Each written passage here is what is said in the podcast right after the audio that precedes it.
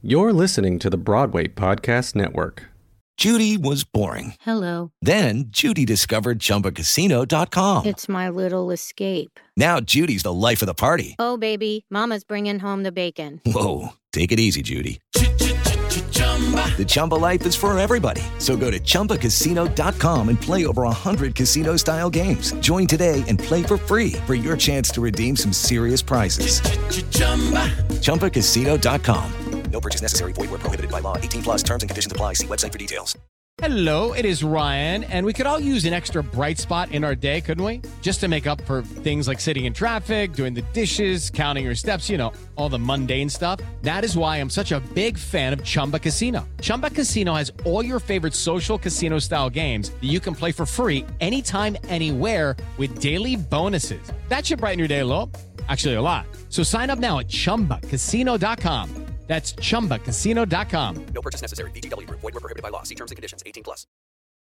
Hey everyone, welcome to Page to Stage. A conversation with theater makers. We're your hosts, That's Brian. and that's Mary. Join us as we focus the spotlight back on the theater maker to uncover their process, We speak with folks in the industry that often aren't heard from, such as stage managers, producers, crew members, marketing professionals. and everything in between. We hope you enjoy this episode.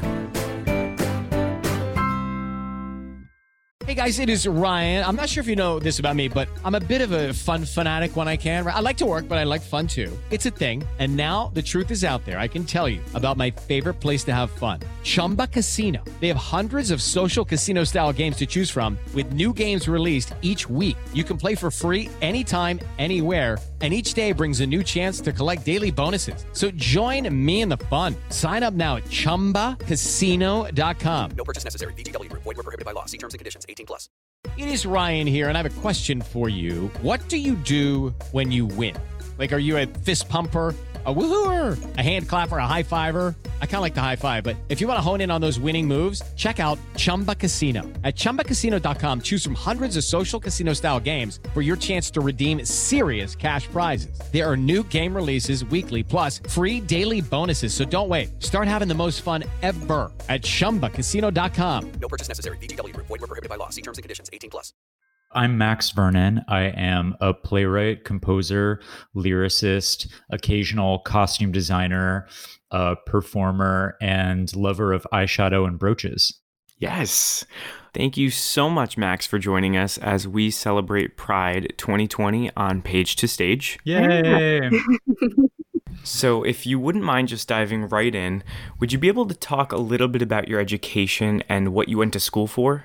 Well, undergrad, I went to NYU Gallatin, which was kind of like the choose your own adventure school. And uh, a lot of my interests have always been kind of like diverse and intersectional in terms of like, I want to take a class in Foucault and gender theory. And then I want to take a class in like the history of American carpentry. And like, then I want to take a class on music pedagogy. And uh, there's no way to do that other than Gallatin, really, because Gallatin lets you mix and match and take classes from all of the different uh, sub schools at NYU. So that was what I did. I, I did an individualized study that was primarily in gender and sexuality studies courses, but I also had as an advisor Lauren Davis, who's Clive Davis's daughter, and she um, helped me uh, with taking a bunch of different kind of music classes through the the Clive Davis Institute at NYU, both in terms of production and arranging, and also in terms of music entertainment law and the like. Now, gender and sexuality studies, you said that you went to school for that too.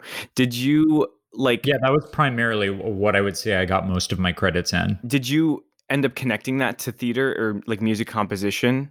Were you able to do that or was it really separate? Uh, it was totally separate. Um, I, I mean, part of why I think I went to NYU is I knew really early on that I wanted to be in the city because I wanted to be performing, and I started performing out as like a singer songwriter in New York when I was 18, and did you know between the ages of 18 and 22, I did something like 100 concerts at venues around the Lower East Side and East Village and Brooklyn and what have you.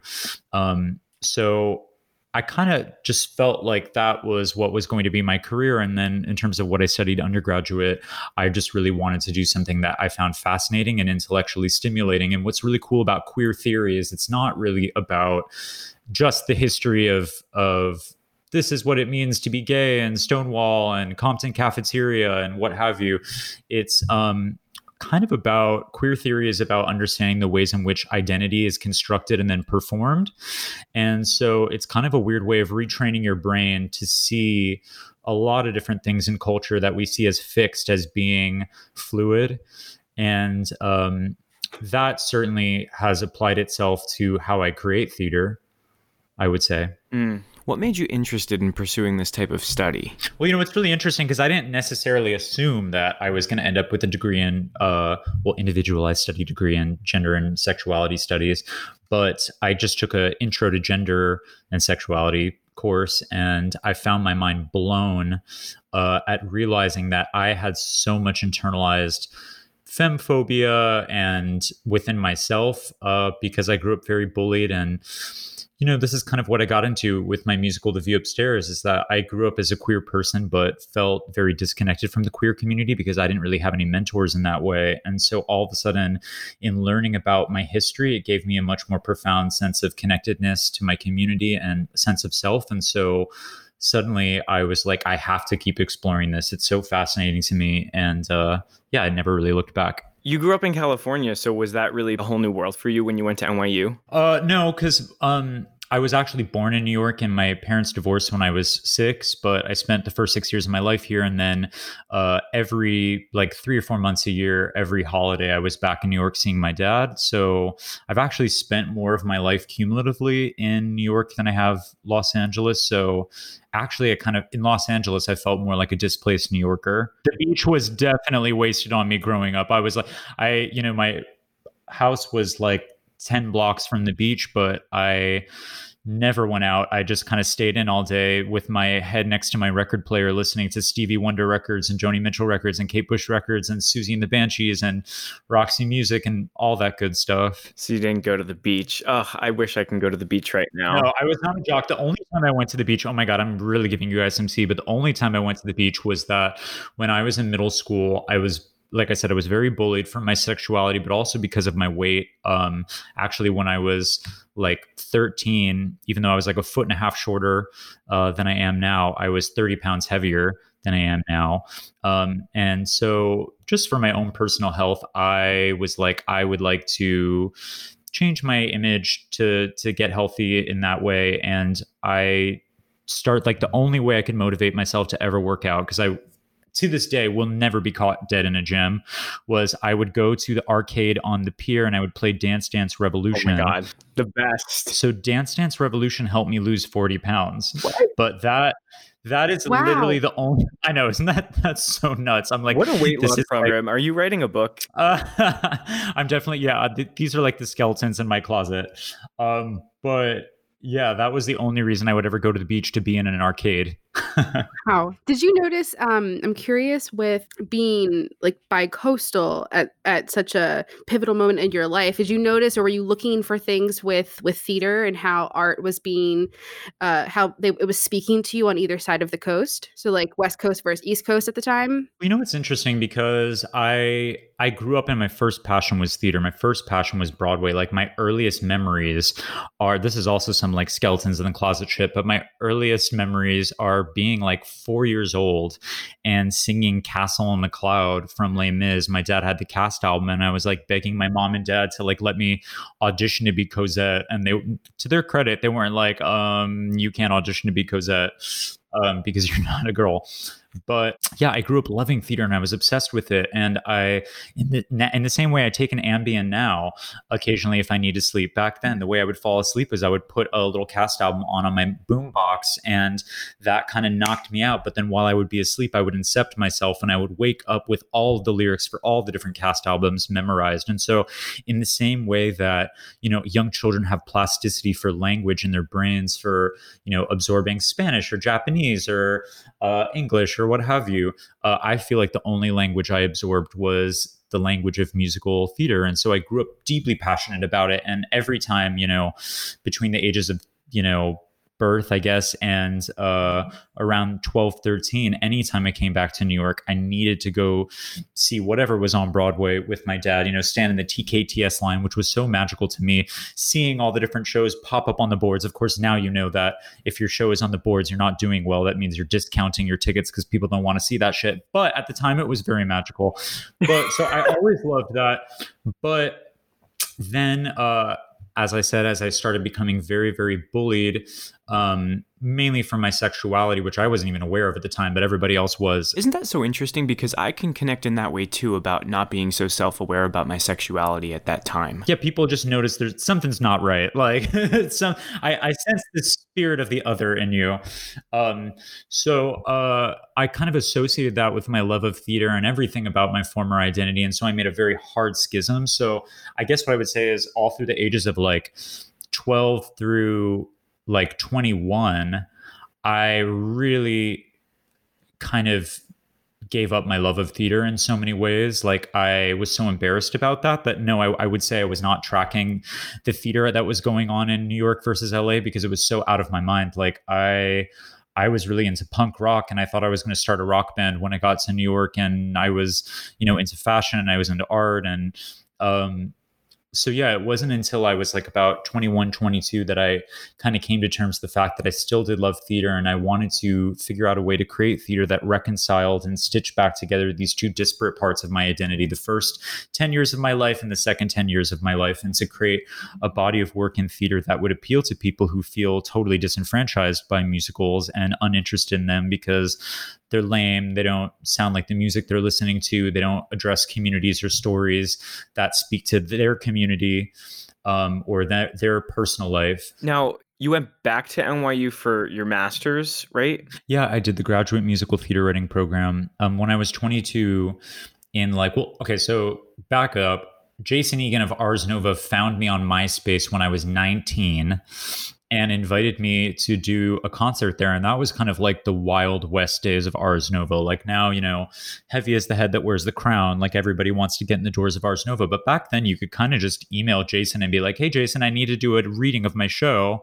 And they would be like, great, we'll put that together for you. You know, now that would never, probably never happen. Um, but uh, yeah, I did a, my first musical, once I had this epiphany of like, oh yeah, I still do love this and I want to try writing something, I wrote this all electronic musical. I think it was like 2010 or 2011.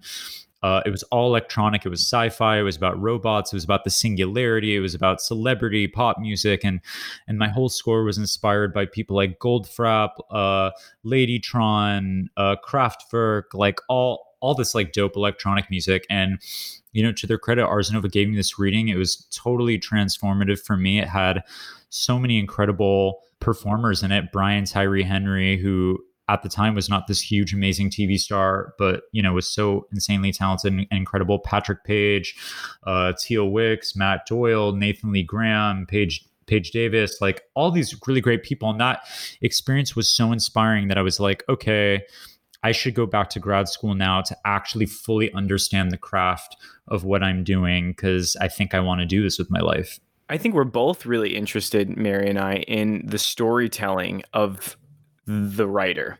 So, do you feel like you're, especially early on, you know, when you had that epiphany of becoming um, a musical theater writer, did you have specific stories that were burning in you to tell? And has that evolved over your career? Yeah, I mean, I think for me, I am interested in narratives that are around self actualization um, because it's taken me so much to embrace myself in my life and undo a lot of my trauma I have around uh, my identity. And so I'm very interested in characters that are on similar journeys um, to self actualization and not just like the good, but also the bad. I mean, understanding that people have to make big sacrifices sometimes personally, environmentally, in order to get what they want. And, uh, and also as kind of a corollary to that, because I grew, growing up, I was bullied and didn't have any friends really at all. I'm very interested in community because I never really felt like I had one. And so that's kind of like one of my my friend Antoinette Nwandu, um, the playwright uh, who wrote Passover, says that you know all writers have like some core wound that they they explore and write over and over and over again. And I think for me, it's around identity and community. And so all of my narratives tend to be around uh, whether it's through robots or the apocalypse or Korean pop stars or forgotten 70s gay bars or tattooed ladies. It's about one, how do you become yourself and what is the cost of that? And how do you fit into a community of other people who similarly are trying to be themselves? Would you say that you've, at the end of any of those or all of those stories, have found an answer? And has looking at all of the shows in a timeline, has has the answer shifted along the way? Yeah. I don't know if the answer has shifted so much for me as that I've become less apologetic about my conclusions uh, for myself.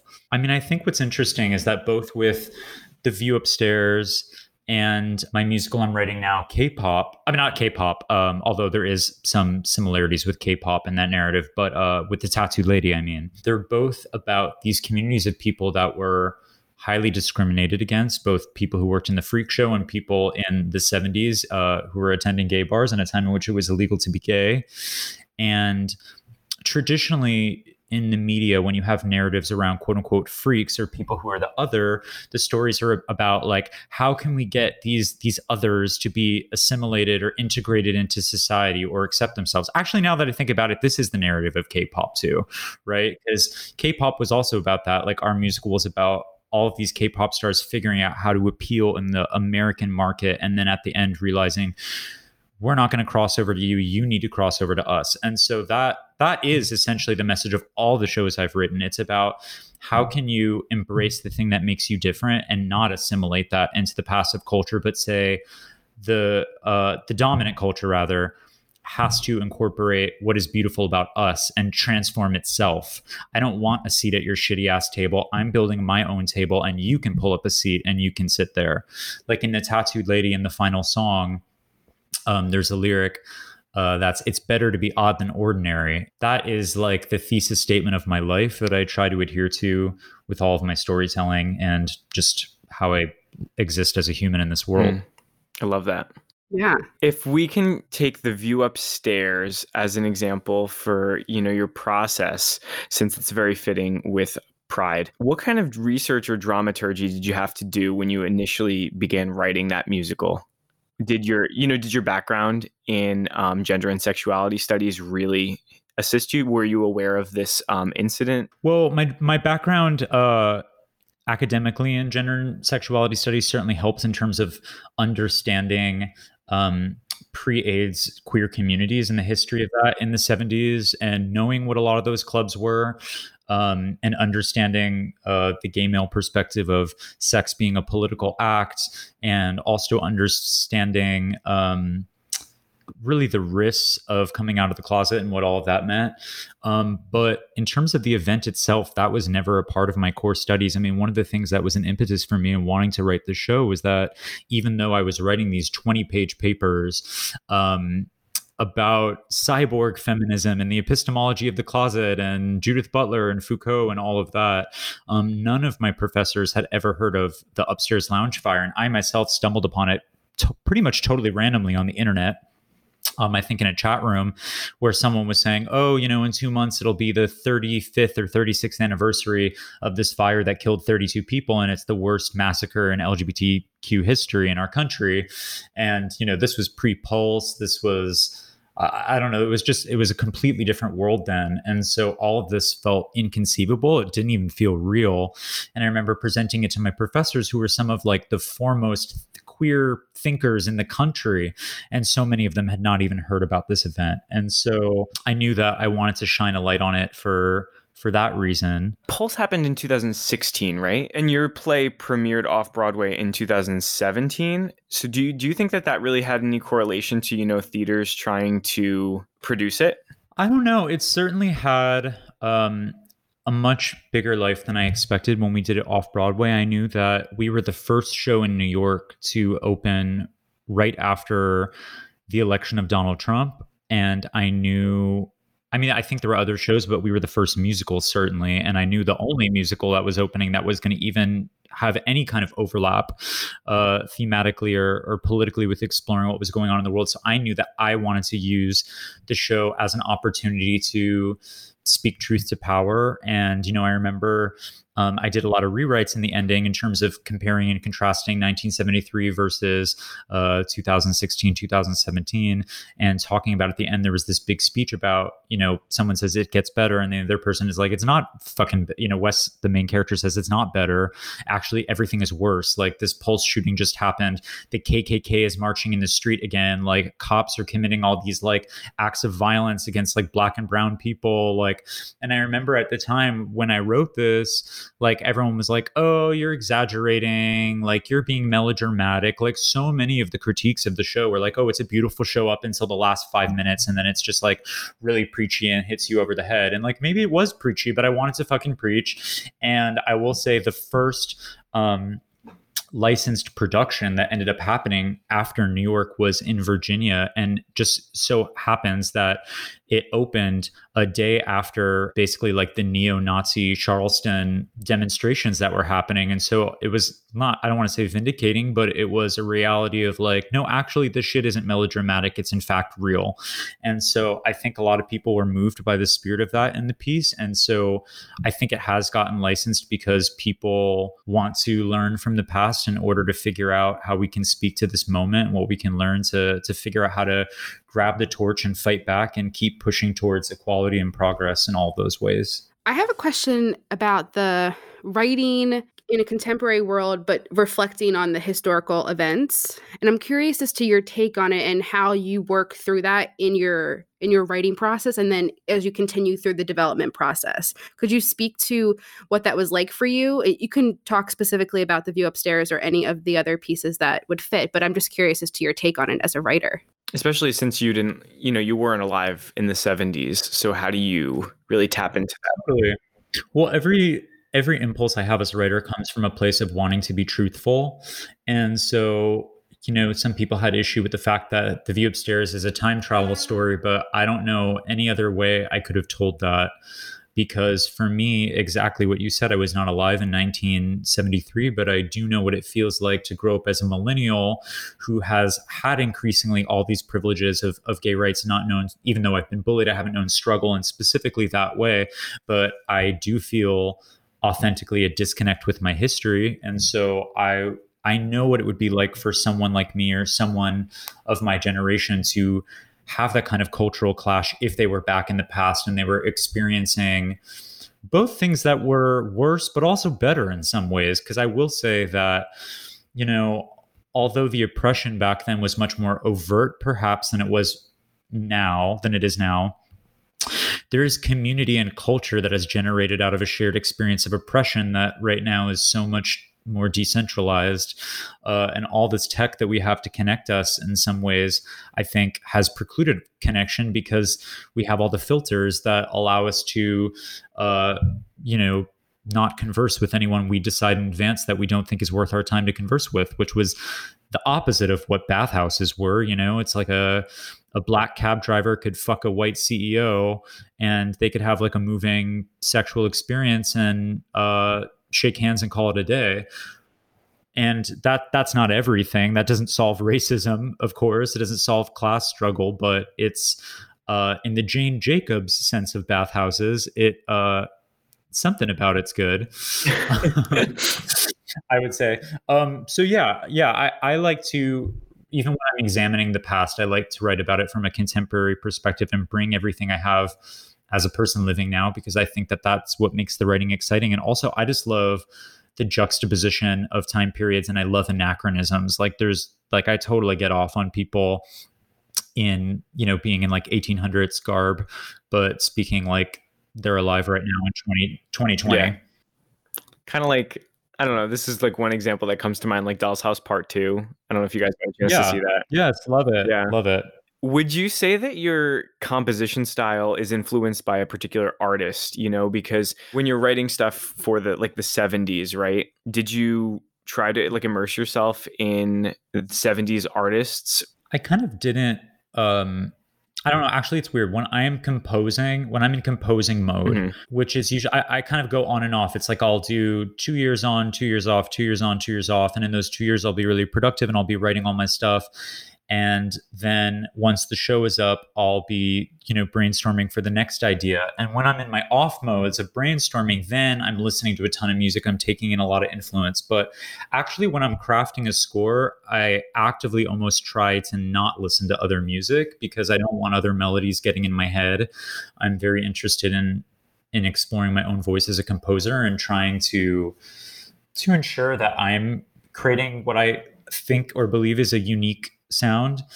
Um, but certainly, in the same way that I, I talked about learning musical theater as a language, um, you know, like one of the only ways I bonded with my dad growing up was I have so many memories of us being in the car together and listening to classic rock radio, which just so happened to all be 70s era music. It was like uh, Fleetwood Mac and Stevie Wonder and Sly Stone and Earth, Wind and Fire and Elton John and Queen and and because I loved my dad, I loved that music and um, all of that has always been in my head.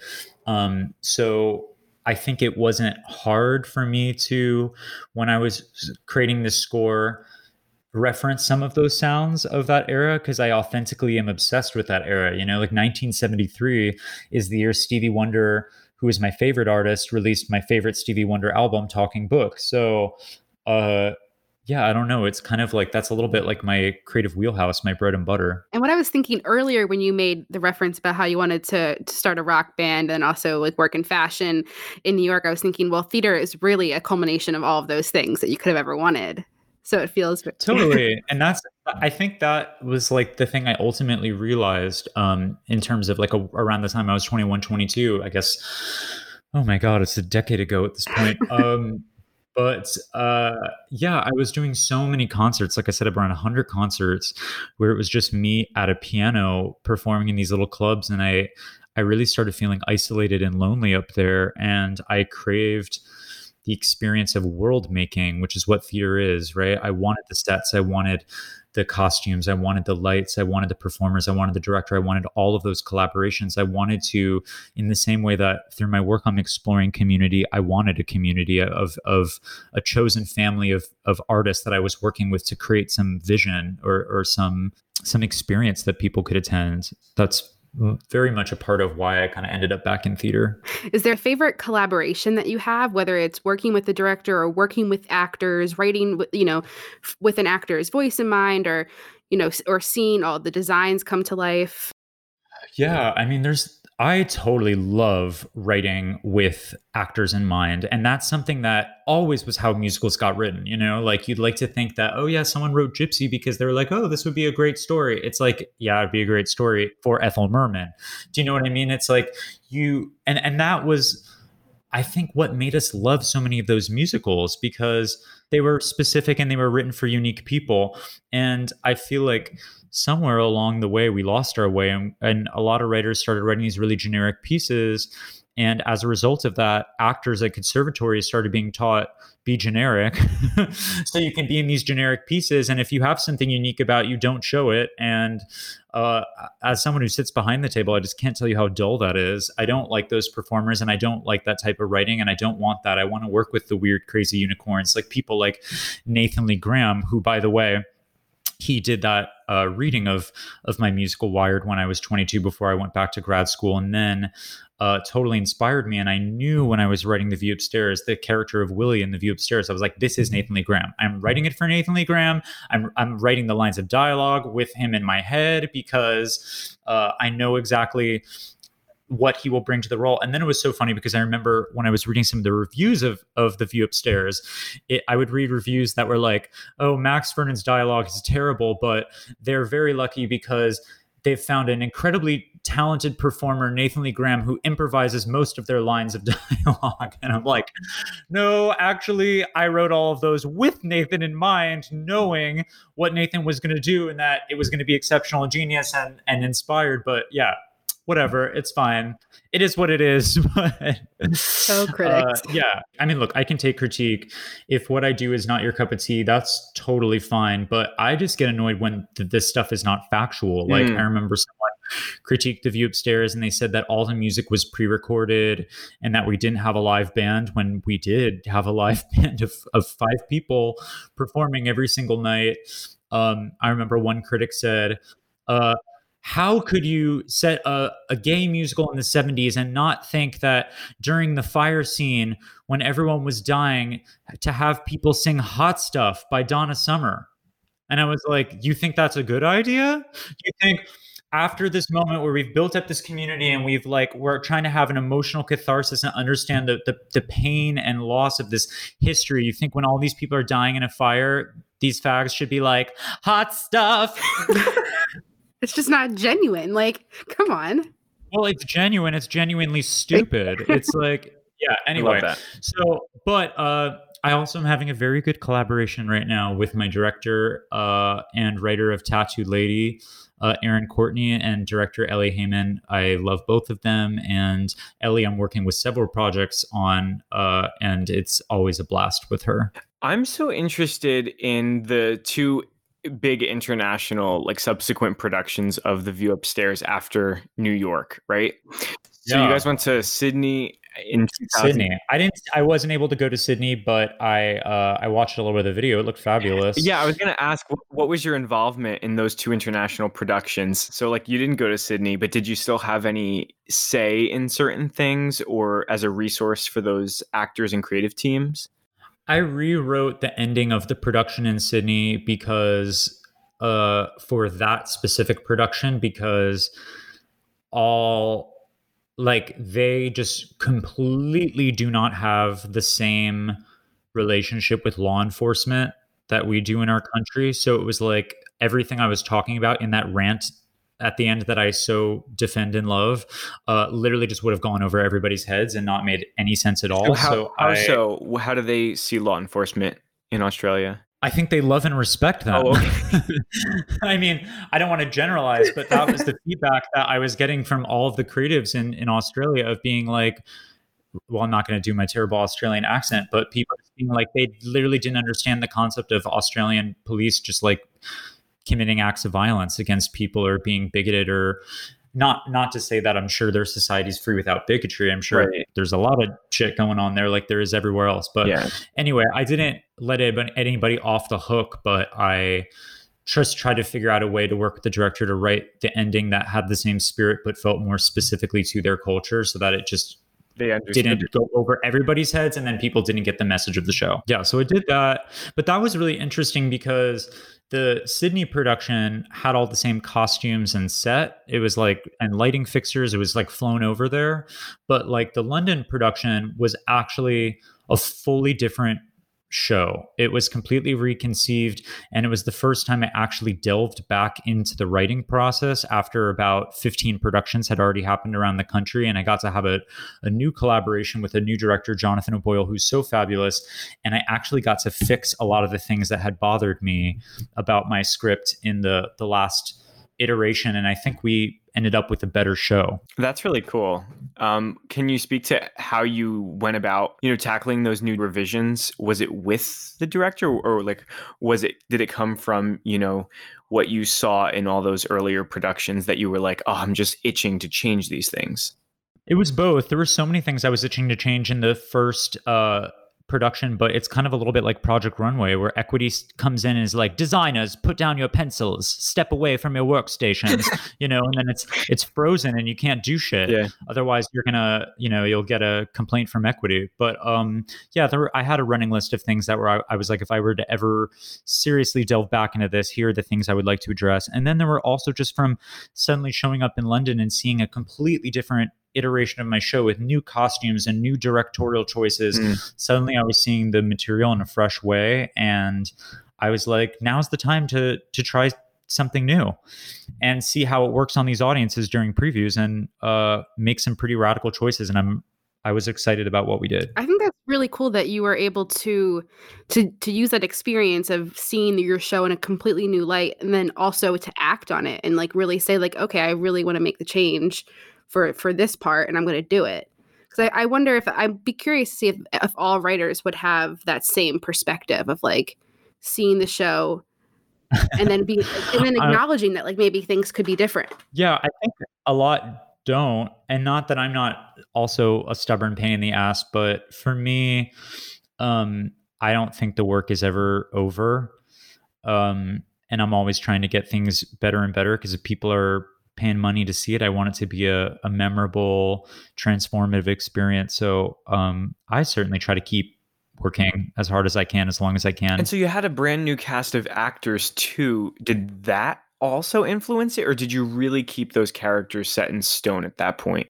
Totally. Well, yeah. I mean, they were, you know, my new cast, they were asking really wonderful, interesting questions and embodying the characters in a totally different way. Like, um, so yeah, I- for sure, I learned a lot from that. Actually, I had an experience with one of the actors where I ended up cutting quite a few lines of dialogue um, from the character, and they were quite upset. But I had to say, I'm not naming names on anybody. I will, but I will say, I believe you are a better actor than the actor I had last time.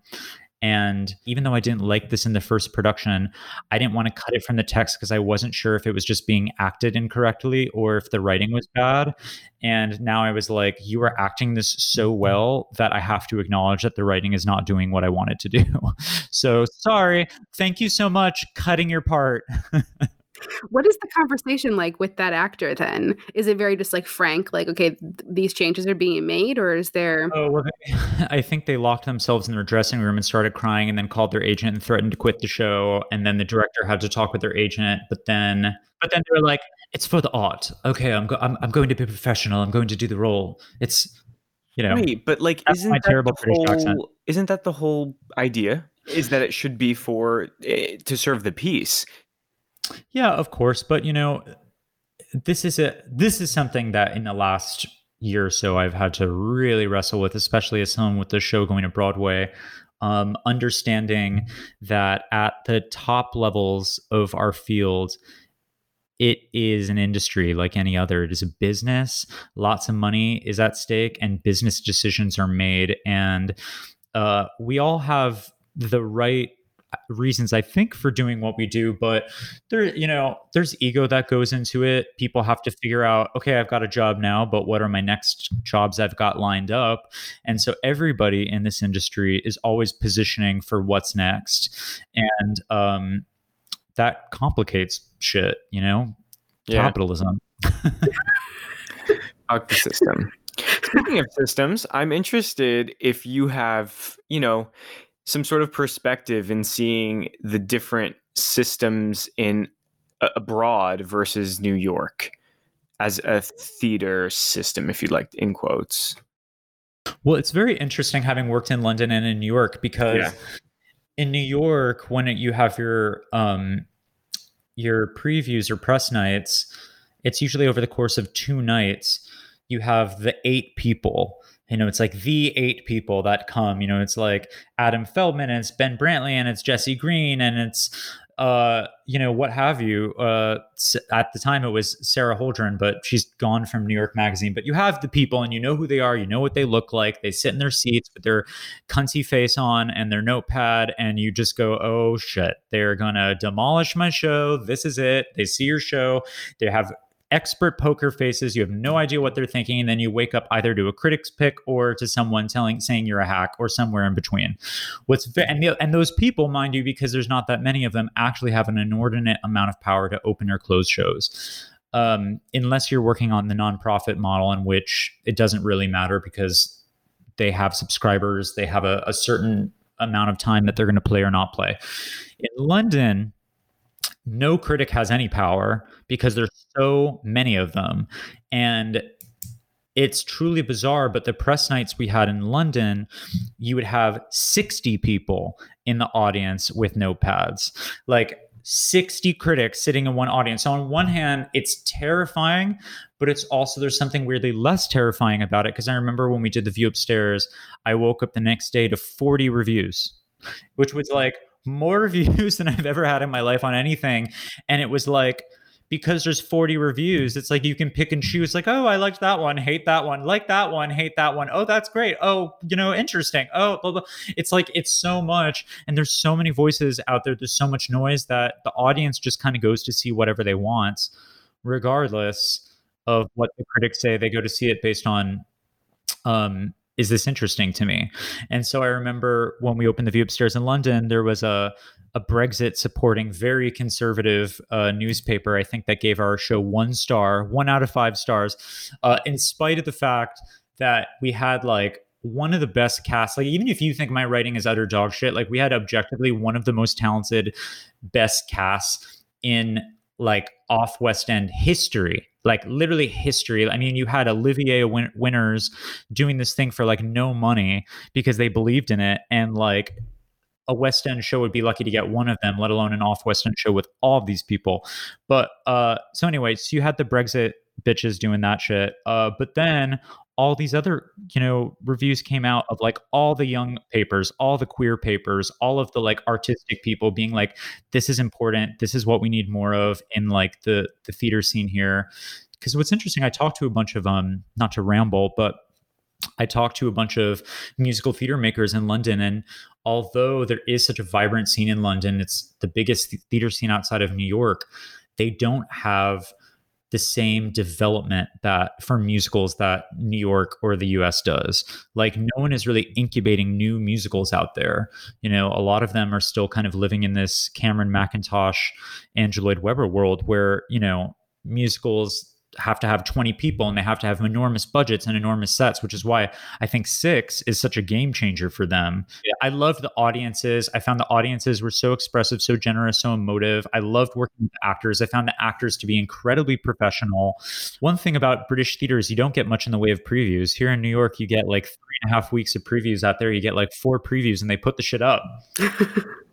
but there's there's there's pros and cons to that. I, am really interested, and, and Mary, I think you and I have talked about this because I got ch- a chance to see The Inheritance Part One in London when I was there in 2018, and I'm wondering that was like a New York story. And when I saw it here, I felt completely different. It was just revitalized in some like amazing mm. New York way of the energy of the people in the room, like the way that the audience was responding. I think the way the actors felt. I'm wondering, did you feel the same way with your play since it was really a an American story? I was worried about that, but you know, there's so many parallels between Boris Johnson and Trump and Brexit and like every fucked up racist thing going on here and like I, there is a history of you know gay people being murdered in in Britain too, and I think there were a lot of thematic parallels that people were able to latch onto, even though it felt like it is an American history. Mm-hmm. At the beginning of this conversation, you actually had said that you didn't really have any mentors when you were growing up, and I'm curious as to now that you're you know on the other side of things and pe- you have younger writers younger performers younger theater makers looking up to you and the work that you're putting out there. Yeah. H- how has that been? Have have you really just taken them under your wing? How are you like I try to and i'm i'm very honest with some people like a lot of people want me to mentor them and sometimes i'm i'm like why? You know what i mean? Like my i'm listening to your work and it is not my aesthetic. I'm not the right mentor for you. Mm. you know when i was younger um, there was a little bit of like you know me starting to get into musical theater and reaching out to the elderly statesman gays of the theater and and wanting their attention and approval and and mentorship and all of that and getting kind of ignored by most of the vast majority of those people. And then me coming to terms with well did I actually want their mentorship because I believed in their art and what they were doing and felt like there was a overlap with what I wanted to do, or was I seeking their mentorship because of their name and chasing fancy? And uh, I feel like that's very much what I'm interested in now with mentoring people is mentoring the people that actually feel like they have stylistic overlap with me. Because like I feel like I'm trying to pioneer and carve out a place for other queer weirdos in musical theater, not even necessarily queer, but just people who um, have a particular aesthetic and uh, for all those people i 100% i've got the advice i want to give a leg up to i want to um, advocate for but if someone's doing something different that's great but they should find a, a mentor that is more in tune with them so they can be a stronger advocate for them. Um, but yeah i love mentoring um, I've done through the the theater wing, um, the songwriting challenge, where for a couple years now I've gone to different places throughout the country, and I've worked with um, high school songwriters to help get them scholarships for college and help uh, mentor the next generation of musical theater writers. And um, I have many very vibrant Instagram DM conversations with people all the time. yeah, I bet social media has really kind of changed that, especially because it's really connected the younger generation and the fans to the people doing the work. Well, it's interesting because I I feel like because I wrote this show about a gay bar and because I'm so visibly genderqueer and who I am, I get so many messages from people that are like, Hey, I love the view upstairs. I'm thinking of changing my pronouns and getting top surgery. Can you like help me write this letter to my mom? And I'm like, okay, this is beautiful. I encourage you, but like I am you need to find people in your support network that can actually be there for you in a personal way because like I don't know you that way and I don't want to give the wrong advice.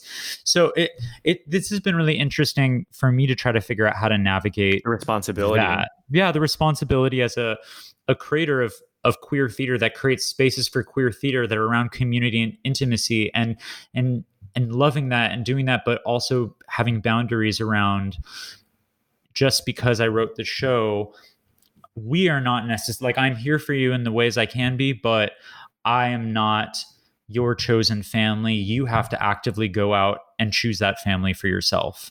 Like you have to do that work because I already have my chosen family, and it's taken me 10 years to, you know, it's an ongoing experience of cultivating who those people are, quite frankly. Can you actually talk about your experience working in the theater as someone who's genderqueer? As far as like I've seen in the past couple years, people are more conscious about creating that safe space. People put their pronouns in their email signatures now. I mean, that wasn't a thing a couple years ago. I think something that's very interesting that I'm still trying to work out with my therapist is um, I feel like as a genderqueer person who tends to wear women's clothing and makeup almost every day, but has a beard and a deep sonorous voice. I both benefit from male privilege and also get brushed off in ways that feel distinctly femmephobic. And I don't know how like it's hard to explain. It's like in in production meetings it both feels like I'm heard because I've got this deep bassy resonant voice, but also because I wear women's clothing and, and makeup and, and all of that, I'm seen as a diva. And I'm seen I can be a lot of shit can get projected onto me in a way that feels coded as female. So it's I don't know. It's just a never ending thing to untangle.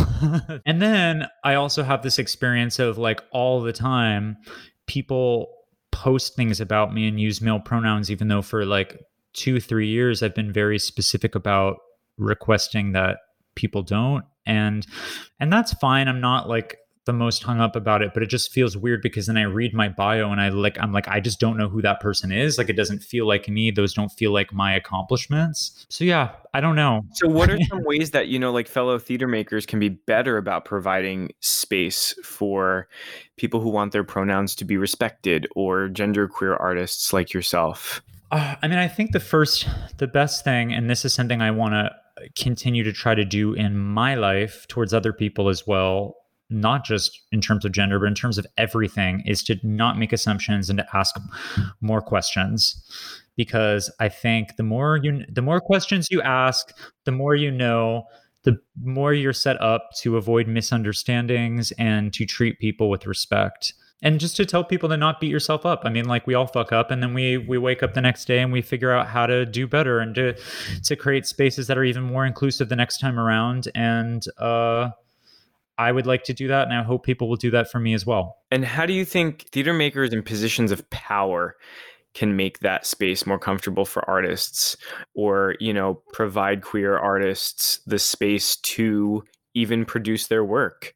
I think what's interesting and something I would like to I don't know how to speak to this necessarily, but I will say that it feels like the vast majority of I can't speak to theaters everywhere, but theaters in New York especially are run by white men and often heterosexual white men, sometimes gay white men. Um, but I will say when when genderqueer artists or queer artists or um, artists of color, black artists, brown artists, Asians, whatever, uh, are asked to create work or commissioned to create work, so often they are being asked to create pieces that are centered around trauma. Because it feels like trauma is the way that white theater um, artistic directors want their white audiences to understand the experience of the other and not to say that there isn't value to that too, but I'm increasingly wary of like who is all of this performance of trauma for? And in what ways does it hold an audience accountable or actually allow an audience to give themselves a pat on the back and not engage with the real material because they think they did something enough just by going to see a show? And so this is another thing that I think a lot about as a queer theater maker is like it can be really hard to feel like you bear the burden of representing your community in all of its infinite nuance. And so I guess what I would just say is to theaters just do more.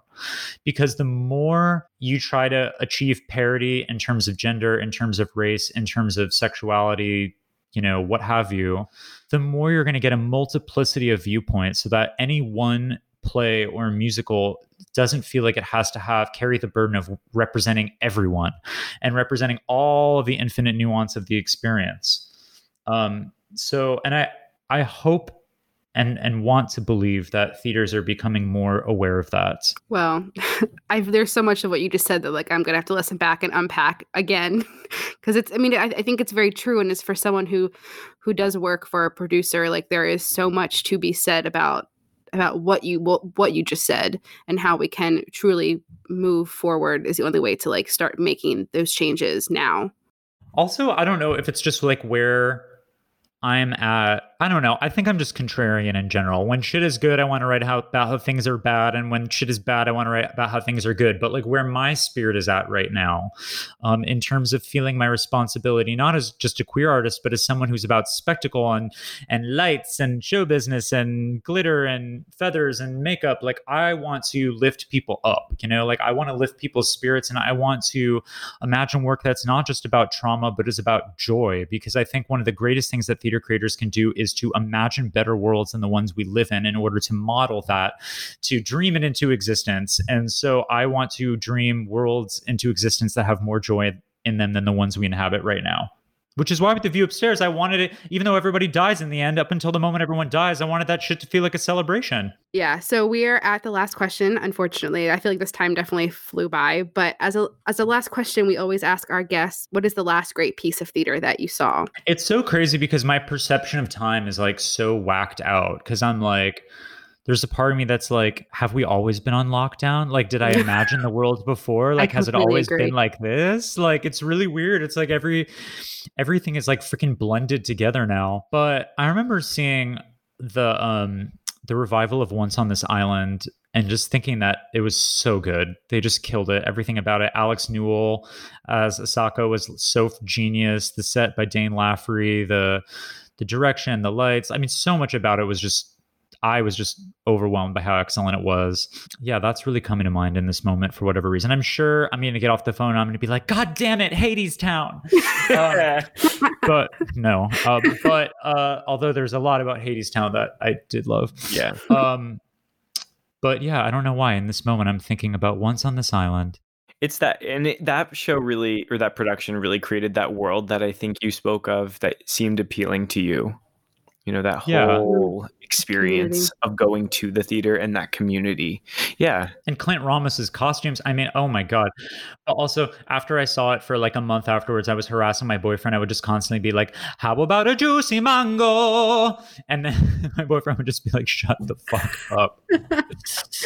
Oh that's amazing. How can our listeners find you on social media or your website? You can find me on instagram at Fräulein Sally Bowles, not Bowles from Cabaret, but Bowles.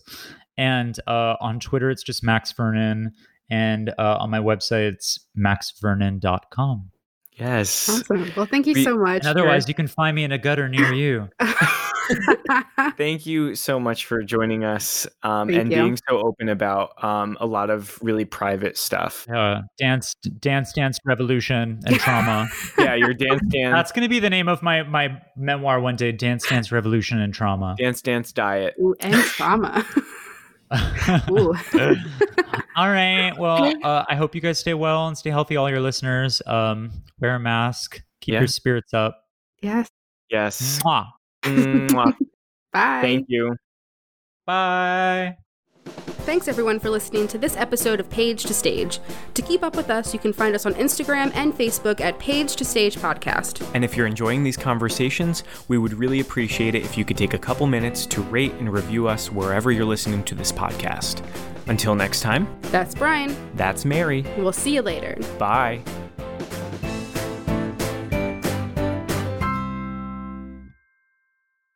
Hey, it's Leslie Odom Jr. here on the Broadway Podcast Network to tell you about the Rise Theater Directory, a program of Maestra Music. Rise is a national online resource designed to connect and empower backstage and administrative and creative theater professionals from underrepresented backgrounds. If you work or aspire to work in the theater community, this can help you find your next project. And if you hire theater professionals, search the Rise Theater Directory to find your next team. Create your profile now and get more information by visiting risetheatre.org. That's theater with an R E R I S E T H E A T R E dot org because only together we rise. Step into the world of power, loyalty, and luck. I'm gonna make him an offer he can't refuse. With family, cannolis, and spins mean everything. Now, you wanna get mixed up in the family business. Introducing The Godfather at ChumbaCasino.com. Test your luck in the shadowy world of The Godfather slot. Someday, I will call upon you to do a service for me. Play The Godfather now at ChumbaCasino.com. Welcome to the family. No purchase necessary. VGW Group. Void where prohibited by law. 18 plus. Terms and conditions apply.